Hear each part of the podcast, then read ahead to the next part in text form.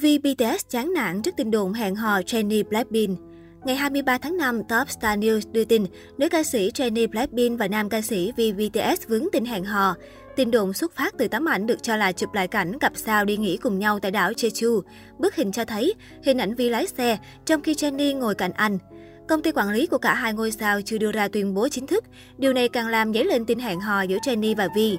Bên cạnh đó, khán giả cũng đặt ra câu hỏi về mối quan hệ hiện tại giữa Jennie và G-Dragon Big Bang, nam ca sĩ từng bị bắt gặp hẹn hò với cô.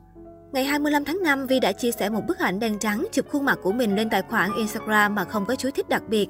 Tông màu tối chiếm ưu thế và Vi đang nhìn chằm chằm vào máy ảnh với vẻ mặt nghiêm túc. Đây là bài đăng đầu tiên của Vi kể từ khi tin đồn hẹn hò của anh với thành viên Blackpink nổi lên. Động thái từ nam ca sĩ thu hút sự quan tâm của công chúng. Cư dân mạng đưa ra nhiều lý giải cho hành động khó hiểu của Vi. Trong đó, một lập luận nhận được sự đồng tình lớn. Đó là thành viên BTS đã gián tiếp bày tỏ cảm xúc khó chịu về những tin đồn thông qua bức ảnh. Được biết bức ảnh đen trắng vì đăng tải là ảnh concept của ca khúc Black Swan Thiên Nga Đen phát hành hồi tháng 3 năm 2020.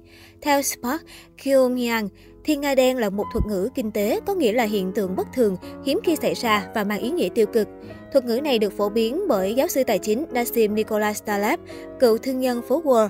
Thuật ngữ này sau đó được sử dụng trong các tác phẩm kinh điển phương Tây như một phép ẩn dụ cho thứ gì đó không thực sự tồn tại hoặc thứ gì đó hoàn toàn khác với những khuôn mẫu. Vì vậy, bức ảnh theo concept Black Swan của Vi khiến nhiều khán giả đồn đoán nam ca sĩ đang ngầm phản hồi về những tin đồn tình cảm. Phải chăng Vi và Jenny không thực sự hẹn hò? Hôm 25 tháng 5, một cộng đồng fan của Jenny đã lên tiếng chỉ trích YG. Họ cho biết Jenny đang phải chịu những lời phỉ bán hoài nghi không đáng có vì thái độ của YG.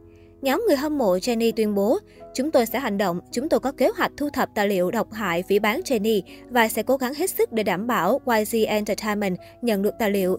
Chúng tôi mong sớm nhận được một tuyên bố chính thức từ công ty. Mặt khác, người hâm mộ của Vi cũng cho rằng những đồn đoán về việc hai nghệ sĩ hẹn hò đang đi quá xa, cả hai đang phải chịu đựng ảnh hưởng tiêu cực từ dư luận.